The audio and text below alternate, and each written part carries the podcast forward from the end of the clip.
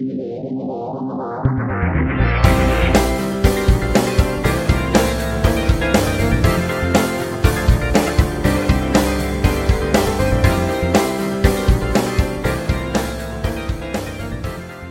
Timothy 1, verse 12. Hear ye the word of the Lord. I thank Christ Jesus our Lord, who has given me strength, that he considered me trustworthy, appointing me to his service. Even though I was once a blasphemer and a persecutor and a violent man, I was shown mercy because I acted in ignorance and unbelief.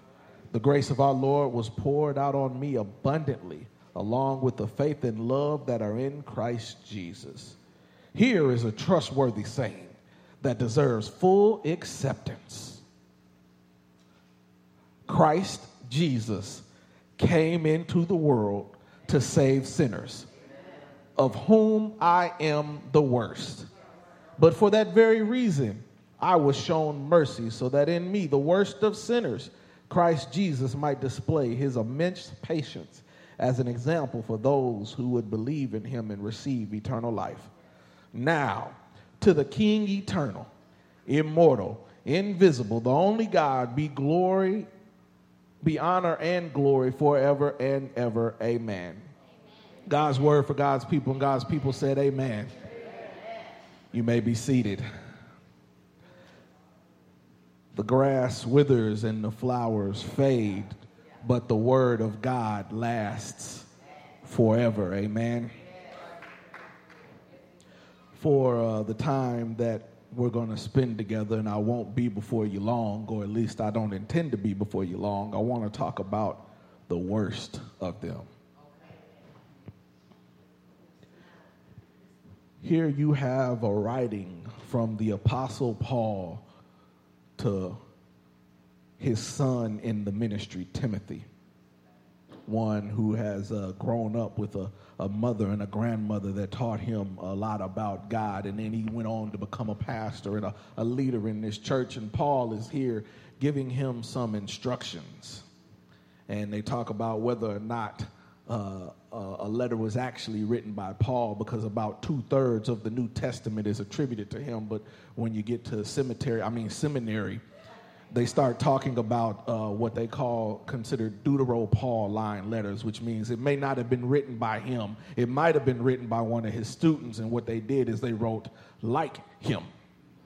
Uh, and so you have Pauline letters and you have Deutero-Pauline letters, and then you have other letters that may have been attributed to Paul at one time, and they straight up don't have any idea who wrote it.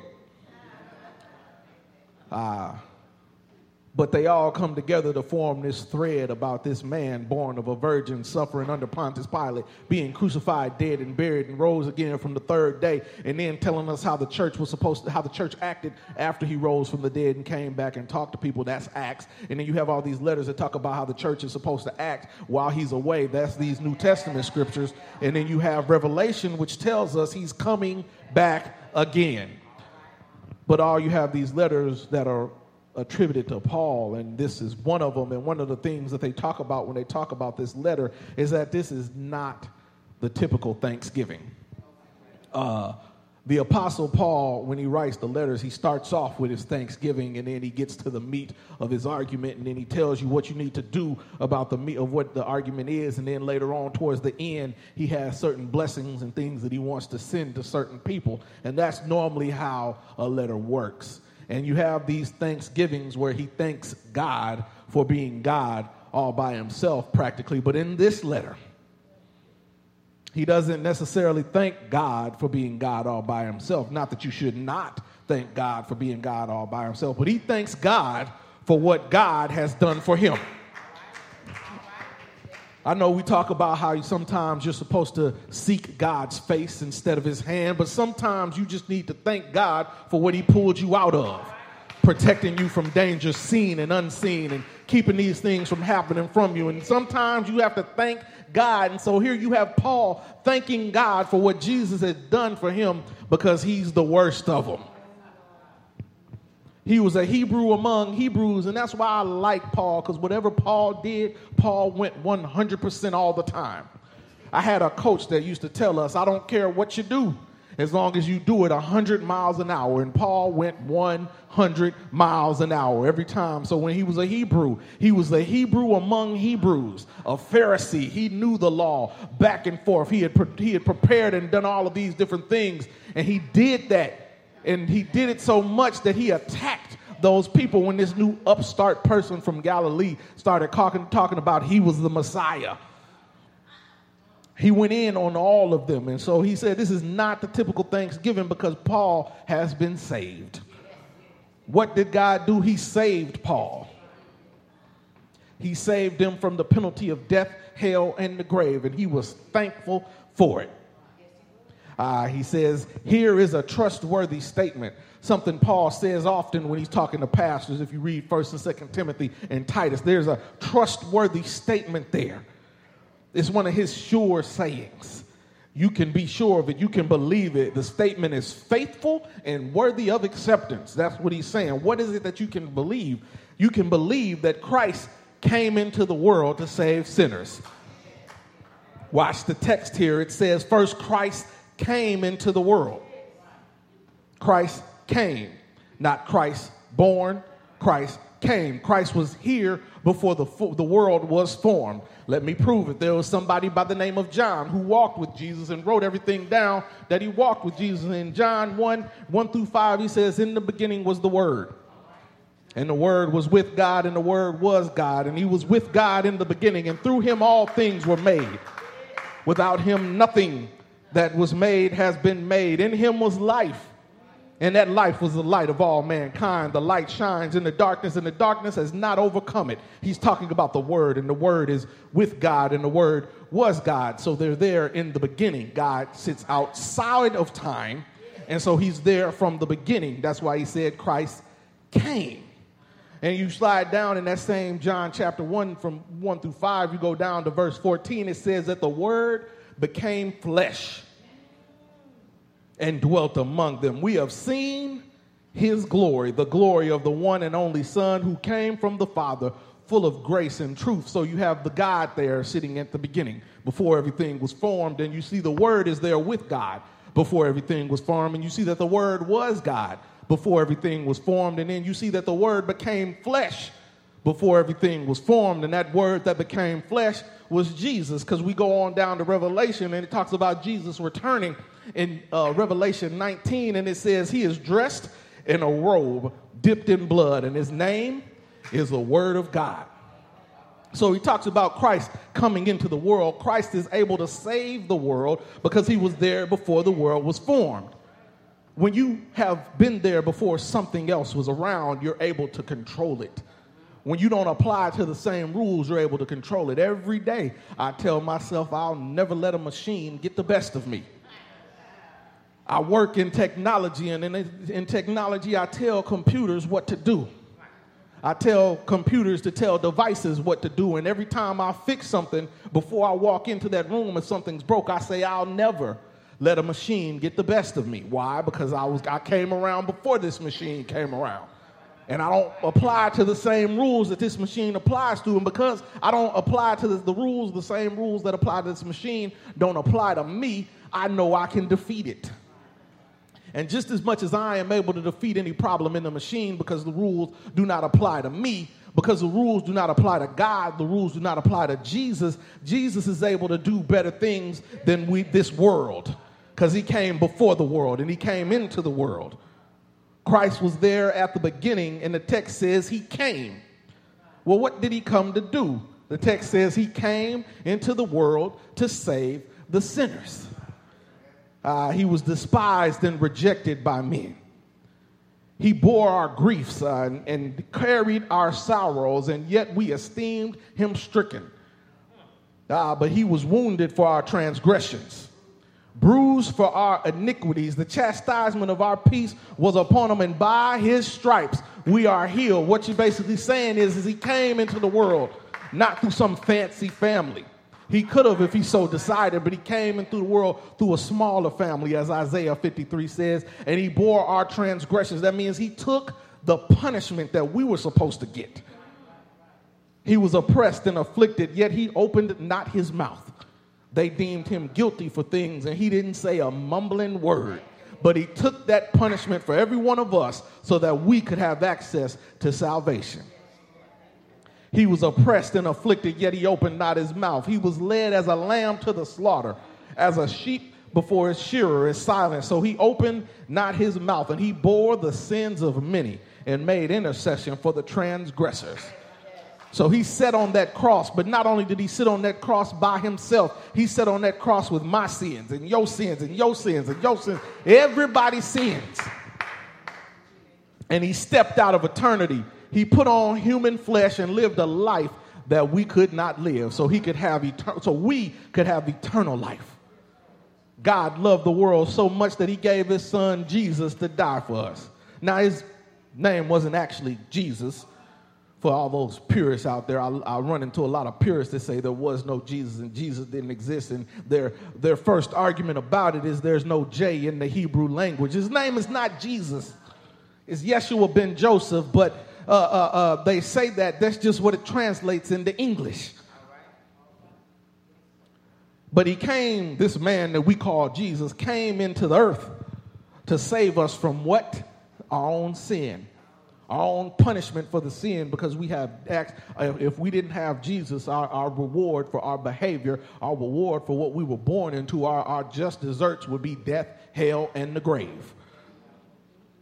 And we are subjected to the penalty of sin ever since the fall of man. It ain't really nothing we did other than being born, but it happened long before, way back when Adam and Eve were kicked out of the Garden of Eden. And they put an angel with a flaming sword there so they couldn't get back. Everything was, was, was, was good then, but it lost. And since we lost everything, we've been trying to get it back. And through Christ coming through this world, living a perfect life, dying for our sins, and not just staying dead, but being raised from the dead on the third day, that whosoever shall believe in him shall not perish but have everlasting life. So if you can believe that, you have access to salvation. Christ came to the world to save us, and he did it by dying and being rose from the dead. But that's not where the story ends. He came back. People saw it. They went to all the people that saw him and went they, they went back to all the people that repressed, oppressed him and said, You killed him. God raised him from the dead. Y'all messed up. I think this man was right about what he said. Then he had breakfast on the beach with Peter he went around and showed Thomas the wounds in his hands. He spoke to, them. he walked with the people on the road to Emmaus. He was around for weeks and then he ascended into heaven. But that's still not where the story ends. The story, the, the, the story goes on to tell us that he's coming back again. And while we wait for him to appear, we are to follow him. And he gave us plenty of instructions I, I, I kind of found it corny, but it applies all the time. They say Bible, B I B L E, basic instructions before leaving earth. He told us what we needed to do in the meantime love the Lord with all our heart and all our mind and all our souls, and to love the neighbor as we love ourselves. He told us to take care of the widows and the orphans and those who couldn't. He told us to go out and make disciples of Jesus Christ and baptize them in the name of the Father and the Son and the Holy Spirit. That is what we are supposed to do. But that all got started with him saving somebody. Or and that somebody was you and I. So dying for our sins so that whoever did whoever being raised from the dead and whoever believed it could no longer face the penalty of sin. Paul is letting us know because of what Jesus did, Paul doesn't have to worry about the penalty anymore. And guess what? Neither do any of y'all. All you have to do is to get started, is to prove, to, is to choose to believe. So he saved Paul, the worst of them. And he selected Paul. Let the church say selected. God has a plan for you. You may not realize it, but yet, as long as you have breath in your body, God has a plan for you. God had a plan for Paul. God had a plan for Timothy. God had a plan for Abraham. God had a plan for Moses. God has a plan for Johnny. God has a plan for everybody. It's up to us to find that plan, understand that plan, and say, Here I am, Lord, send me. Just as Paul was selected to do something great, so are we. He was commissioned, he was appointed to do something for the Lord. And they chose somebody that wasn't necessarily who we would have thought was the most qualified. I've heard the adage said all the time that God does not always call the qualified, but he qualifies the called. If we're waiting on somebody's resume to be enough to do whatever it is that's supposed to be done, it'll never get done. I, I, I, laugh to myself since we're in this political election right now, this election year. I laugh to myself when I look at some of these political positions and they talk about having experience and whether or not somebody is fit enough to do the job. When I look at some of those jobs, there is actually no preparation for that job. Now, I say this saying to myself that I feel like governors make better presidents because they've been at the top of something, and I would like to see that. But when you really look at it, you can't really prepare for being the president. No matter who gets in that spot, when they get into that spot, it's on the job training. There are no other presidents of United States jobs open. Yes, you can be a senator, and yes, you can be a governor or, or a congressperson, or you can be all of these different things and decide to run for this office, but there is no, there's only one president of the United States at one time. But people like to do that because that is what people do. When I say they like to do that, I mean they like to look at somebody's qualifications. Where'd you go to school? What side of town do you live on? Who your people? They're trying to put together all of these different things, and if you look at all of those different things, and you'll decide whether or not they, they are qualified to do the job in your mind. Well, I hate to bust your bubble, but whether or not they're qualified to do the job in your mind is actually a fantasy. God will select whoever he wants to do a particular job. If he was waiting on you to do it or waiting on you to get certain qualifications to do it, then where does God have his opportunity to work? If we could do it based on our resume and our resume alone, where would God move in? Because sometimes God takes the least of us and has us do some of the most powerful things. So God has a plan for you. And it's not always based upon your resume. Because if it was on your resume, if somebody hit everything you wanted in, in your job description, you'd probably still say there was something wrong with them. And if you wanted somebody perfect to do everything, if they actually were perfect, they probably wouldn't want to be around your imperfect hind parts. So when God what God did was save Paul and he selected Paul. And when did God do it? He did it at the time that he was a blasphemer and a violent persecutor of Christians. And when they say blasphemer, it's not blaspheming in the sense that, that we would take blasphemy to mean to disrespect God and to speak ill of the Holy Spirit and those kind of things, but it's used sort of intention. He had a problem with these this young upstart born in Bethlehem from Galilee, walking around talking about the Spirit of the Lord is upon me, and He's oh, giving me power to open up blinded eyes and heal the, heal the sick and raise the dead and declare the acceptable year of the Lord. Nobody was really looking for that. But here this person was, and so he was a blasphemer and he had problems against that. And if you read Acts 8 through 9 and 22 and 26, and in, in, in Galatians as well, Paul talks about what he did. Paul went 100 miles an hour against the church. He went church to church. And if anybody was in there talking about this man named Jesus, they got the hands, as they say. The, the, they got beat up.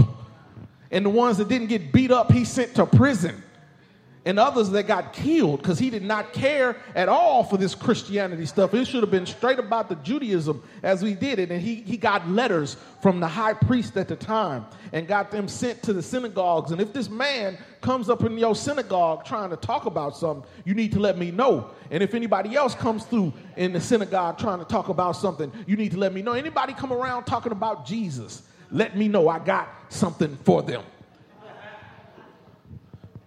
And so he went violently against the church and got letters. And then he was on his way to Damascus and got blinded. And he heard a voice say, Saul, because at the time he wasn't called Paul, he was called Saul. Saul, Saul, why are you persecuting me? And he said, basically, who am I talking to? Who is this talking to me? He said, I am Jesus, the one you are persecuted and he was blinded for days. and eventually got there and he met up with Peter.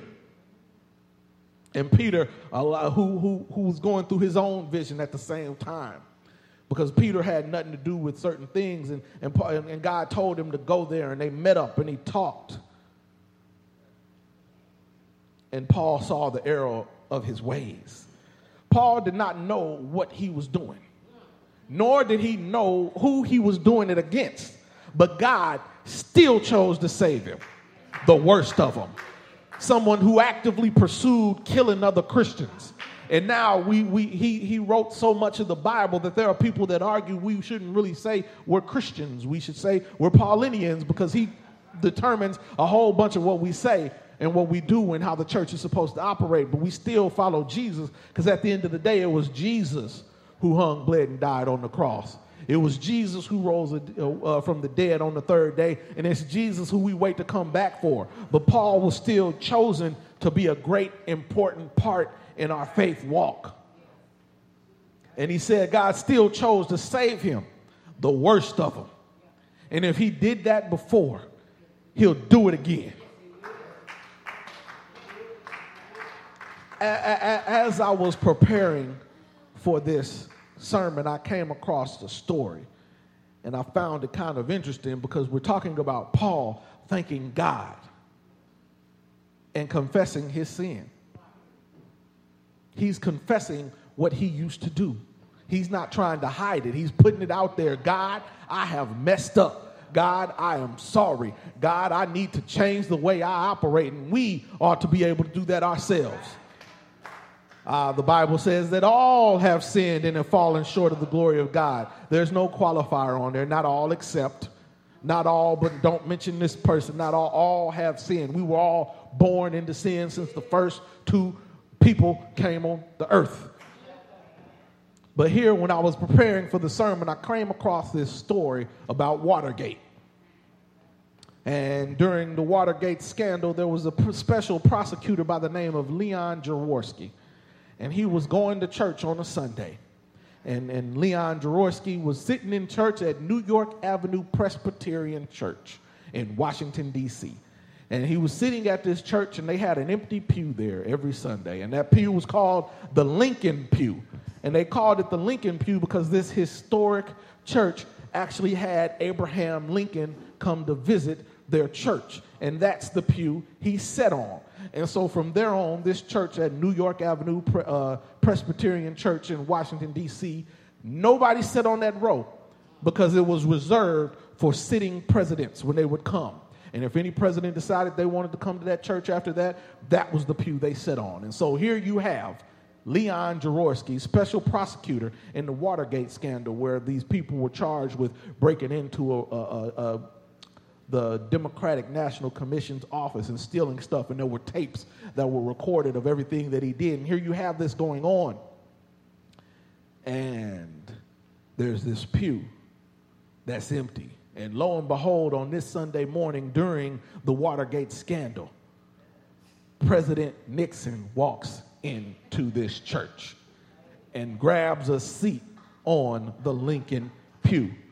So here you have the President of the United States who is about to get investigated by a special prosecutor, and they're still in the same church. Now, I'm going to take a break right here and just talk about this for a minute. What does that say about our God? That here you can have people who are on opposite sides of the aisle go to the same church. Uh, we're the United Methodist Church, and you know, I find something interesting that, you know, they talk about this, but uh, uh, uh President George W. Bush is Methodist. Our former governor and a former Republican president. But you know who else is Methodist? Hillary Clinton is Methodist. So here it has, it doesn't matter if you are a, a Democrat or a Republican, there's still one God. Doesn't matter if you are a prosecutor or the person being prosecuted, there is still one God. God sits on the throne and is above all and there is none above him. So it doesn't matter what your political affiliation is, what is your godly affiliation? But back to the story, here you have this Watergate scandal coming on, and the special prosecutor in the church, and, and, and, and, and Richard Nixon, at the time, the sitting president, comes in and sits down on the Lincoln pew. And it says, when they interviewed Mr. Jaworski, he said he imagined in his head the president doing this. And he said that he imagined the, pres- the president asking for a moment of the pastor's time and saying, I want to say, as President of the United States, I have sinned before God and I have lied to you. I have asked for his forgiveness and now I ask for yours. I have come to this church today to make full disclosure of who I am and what I have become, and I promise to you this day I will go forward and do better. And the prosecutor said, had President Nixon done that, had he said it in his, what he imagined in his mind, had President Nixon done that in real life, he said he would have put the president on his shoulders personally and carried him back to the White House because he would have acknowledged what he did was wrong. You know, I watched First 48, uh, it's a TV show, and I also watch um, NCIS, and, and I used to watch CSI when I was, uh, these shows are some of my uh, favorite TV shows. And, and one thing that I, I found interesting about it was, you know, you have NCIS and you have CSI and CSI Miami and NCIS Los Angeles. And these are these shows where these investigators come in. And when there's a crime that has been committed, they look at the evidence. They see what kind of hair follicles are left. They see where fingerprints are. They look for evidence uh, that you have left yourself at the crime scene. And this makes for a wonderful show because it focuses on the forensic investigative departments of these various organizations. All they do is process the evidence. But that's a fantasy, it's not real. There are these departments. But when I watch First 48, a show that says that when there's a murder that's been committed, the, the best time to catch somebody is in the first 48 hours. And I watched the first 48, and the first 48, which is a real show that follows around actual detectives, whenever they catch somebody, they catch them based on witnesses, eyewitnesses, and actual confessions. So that leads me to believe that the really thing that's most important is you can have DNA evidence and you can have certain things going around, but what they are looking for is the confession because the confession takes precedence over everything else. You can have everything you want sitting on a stack, but you still want them to confess. And even when you confess and you are found guilty after the trial, if you don't confess and you are found guilty after the trial, they want you to allocute before the sentencing. So you still got to stand up and confess what you've done.